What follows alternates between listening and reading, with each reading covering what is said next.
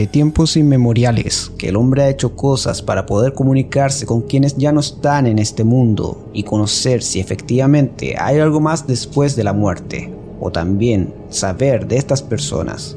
Sesiones de espiritismo, viajes ancestrales, Ouija y la intervención de mediums son algunos ejemplos de lo que se ha utilizado para este fin. Pero ¿qué ocurre cuando desde el más allá se quieren comunicar con los vivos?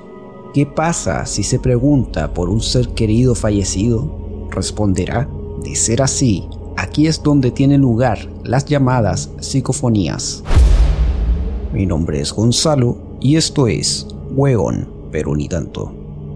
Las psicofonías son sonidos de origen desconocido que se obtienen a través de grabaciones en simples palabras, se cree que son voces de seres fallecidos que tratan de comunicarse con nosotros de alguna manera. A las psicofonías también se le conocen como fenómenos electrónicos de voz y parafonías, similar a la transcomunicación instrumental, aunque esta abarca más instrumentos electrónicos para conseguirlo. ¿Cuál es el origen o el comienzo de estas misteriosas voces? Frederick Jukerson se le atribuye la primera psicofonía, entrando a este mundo de casualidad.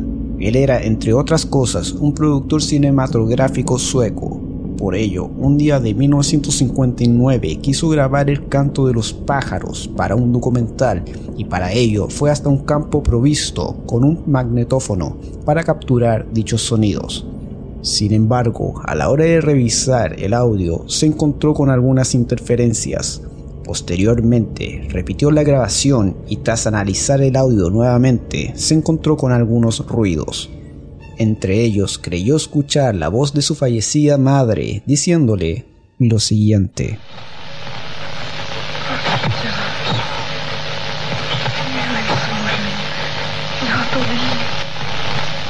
Friedel, hijo, ¿puedes oírme? Desde ese entonces se involucró en el tema, llegando a escribir libros como Voces del Universo y comunicaciones por radio con los muertos.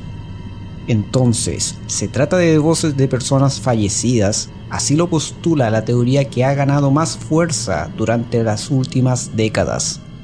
Los expertos no se ponen de acuerdo acerca del proceso a través del cual se producen las psicofonías, algunos plantean la hipótesis de que cuando el ser humano fallece existe una energía que se transforma en algo que hoy desconoce la ciencia y que las paraciencias comprenden como espíritu. Ellos creen que esa energía debe transformarse en algo y que ese algo puede ser captado a través de cintas magnéticas. Sin embargo, también hay quienes piensan que se trata de otros fenómenos, por su parte, la pareidolía se trata al percibir un estímulo aleatorio, dándole la mente un sentido determinado. Mientras que la apofenía, cuyo término fue acuñado por el psiquiatra Klaus Conrad, es hacer conexiones sin motivo que junto a la experiencia dan significados anormales, es decir, uno mismo se obliga a darle sentido a algo abstracto. Tan solo unas preguntas precisas acompañadas de una grabadora en un lugar cargado de energía bastaría para conseguir una psicofonía, el cual es súper sencillo hacerlas y súper sencillo farciarlas también.